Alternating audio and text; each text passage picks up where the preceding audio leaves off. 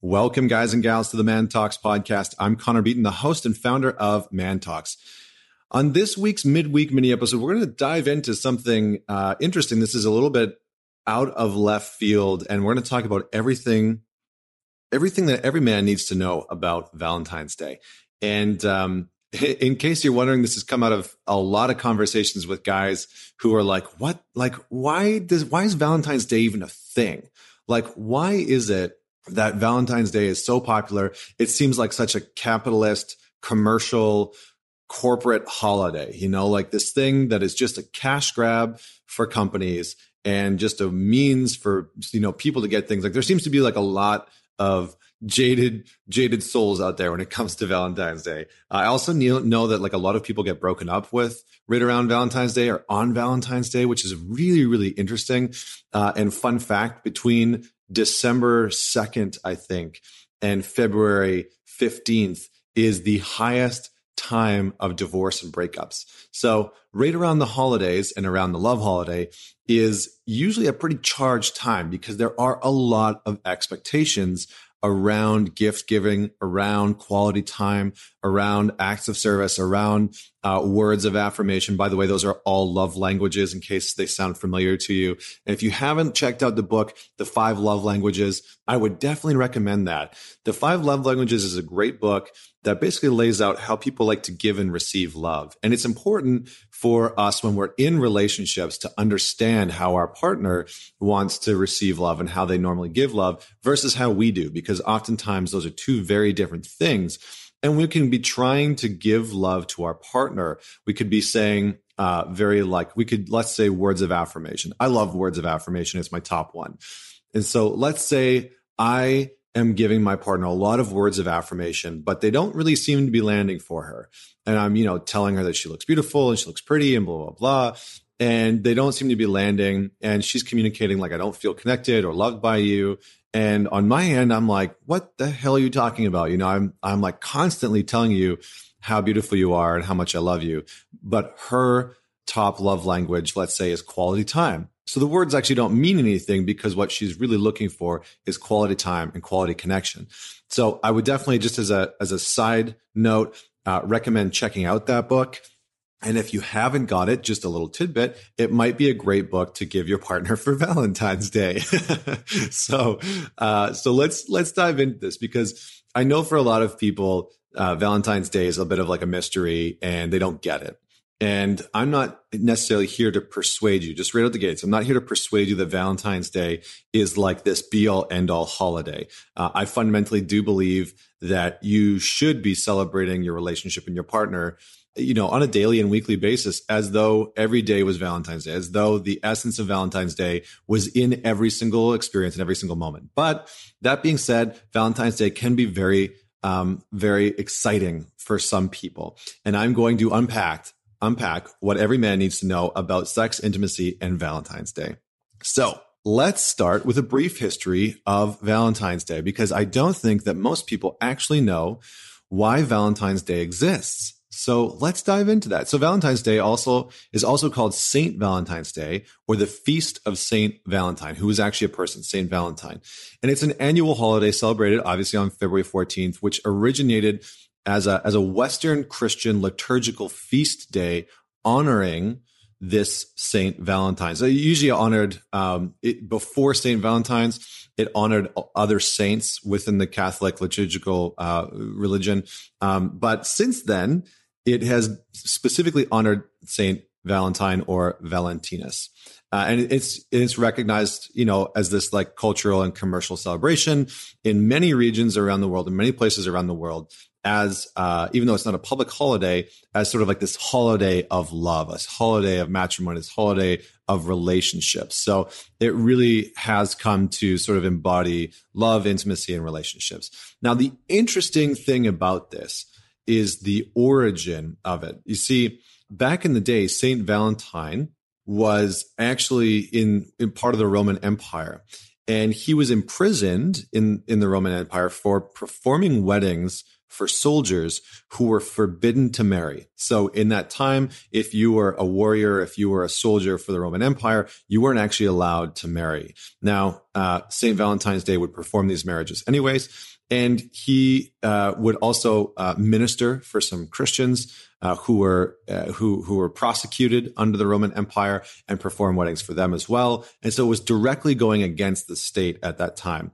Now, according to legend, during his imprisonment, Saint Valentine actually healed the daughter of his jailer, and so the person that was guarding him and and sort of you know looking after his his time in prison uh, he actually healed the daughter of this of this jailer, and the the, the jailer's name was Asterius. Uh, and before his execution, Saint Valentine's wrote this woman, his this guy's daughter, a, a, letter, and at the very end of it, he signed "Your Valentine" as a farewell before he was executed. Now, this kind of created a little bit of folklore around it, and over the years, over the centuries, it started to gain more momentum. Um, you know, it started to his sort of like the tale of Saint Valentine's became more popular. Uh, it, and it started to become associated with this like romantic love, this big, uh, this big gesture of you know saving somebody's life and really like expressing your love to them. And so, in the circle of Geoffrey Chaucer in the 14th century, when the traditional, uh, the, when the tradition of really like courtly love was starting to flourish, this story in the 14th century started to become really, really popular. And in the 18th century England, so like we're fast forwarding here, it evolved into really an occasion on which lovers started to express their love to one another. This is during the romantic era where, you know, the, the paintings and the artwork and the music started to become much more lavish and much more um, richly engulfed in actual, in, in love and the traditions of love and the expression of love. So in the 18th century, it started to become more of a tradition for, for lovers to express their love through presenting flowers, through offerings of confectionery, which is small gifts, uh, or sending of greeting cards. And the greeting cards started to become known as Valentines.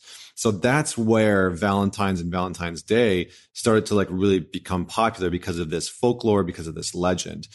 And you know, there's there's a whole bunch of other symbols around it, like it started to become uh, this this piece where Saint Valentine's keys representing the jail uh, are were given to lovers as a romantic symbol and an invitation to unlock the giver's heart. So very romantic, right? Very uh, sort of symbolic and and uh, and, and sort of engrossed in this space of like love and freedom and a letting go of, et cetera, et cetera. So that's sort of the evolution of Valentine's Day all the way up till today, you know, where we see handwritten Valentine's Day letters that are given out in schools. I'm sure that you remember doing that as a kid. Everybody would have like the little pouch hanging off the front of their desk. I don't know about you, but this is what I had the like little thing hanging off the front of your desk and people would write letters and then pop it in there.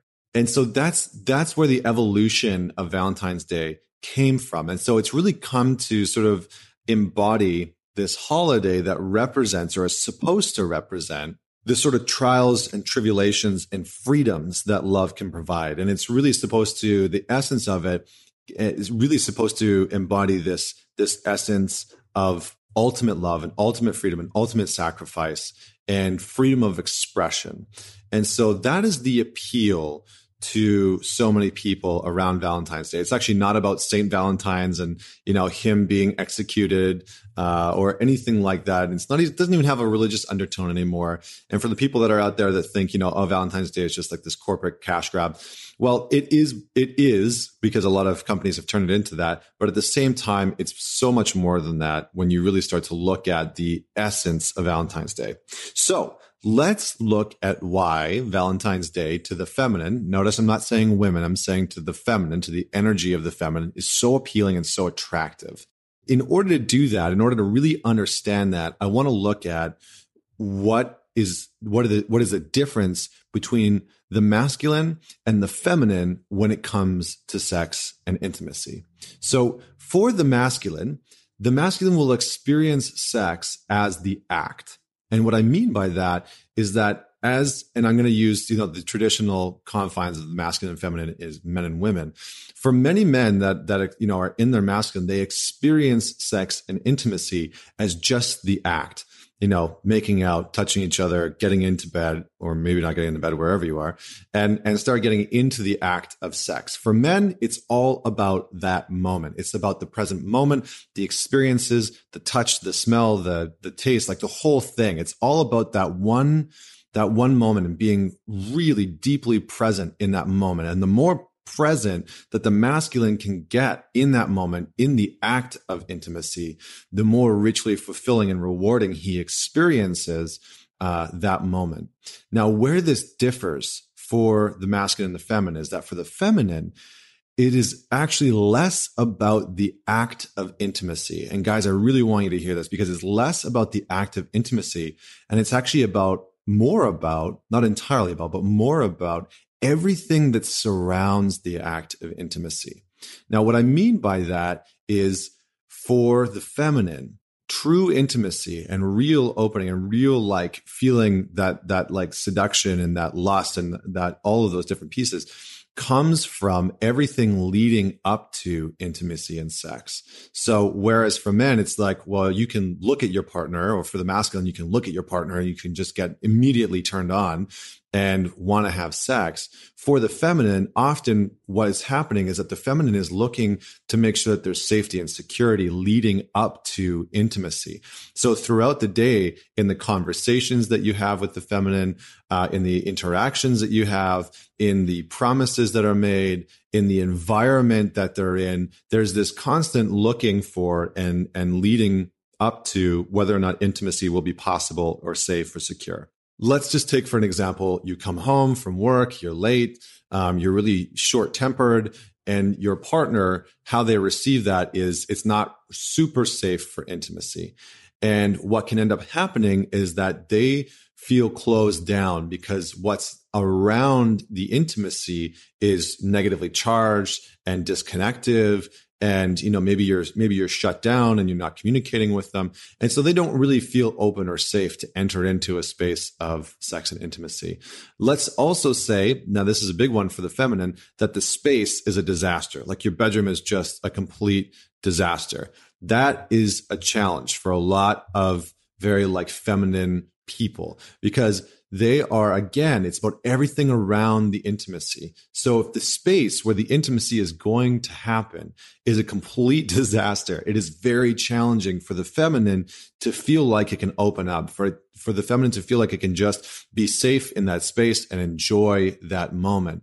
Because everything preceding the moment and everything that comes after the moment of intimacy also is equally important. So that's why things like setting the mood and the candles and the music and like how the place smells and the conversations that happen before they for the masculine aren't as important because we're a little bit more able to compartmentalize. And again, this isn't just men and women, but the masculine is more able to compartmentalize and separate those past moments from the present act. Whereas the feminine, that's all a part of it. It is all a part of it. So if you can create the space and the environment and you can have this beautiful build up towards this moment of intimacy, it is going to be this incredible experience for the feminine.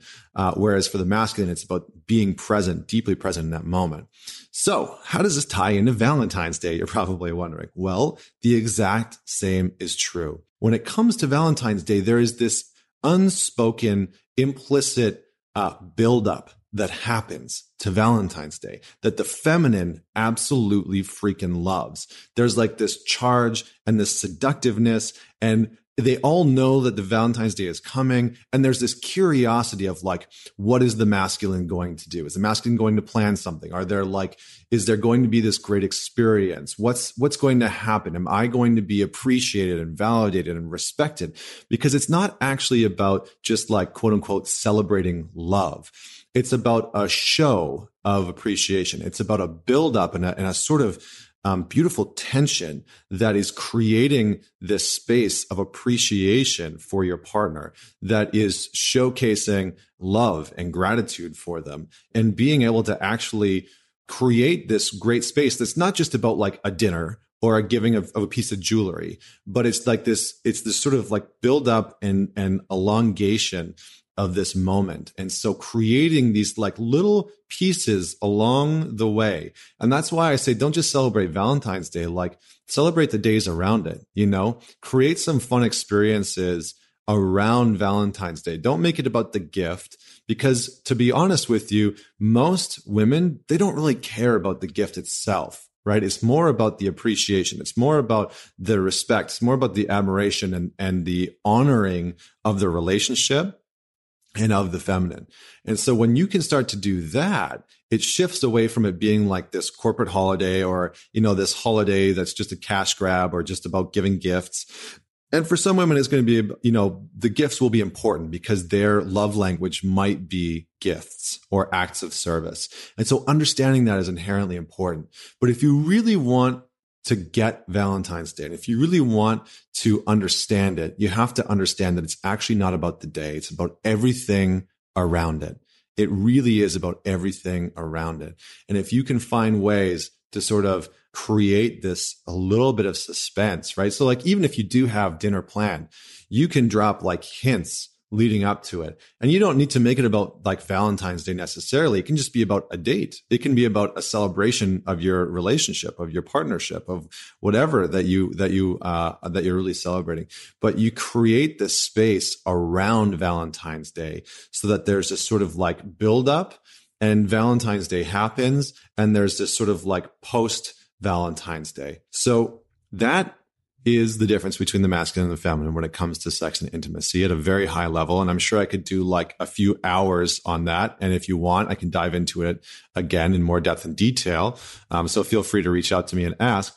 But that's the difference. That is the difference in, in Valentine's Day for the masculine and the feminine. Guys, that's what you need to know if you want to have a great Valentine's Day experience for your partner. You want to create a unique experience.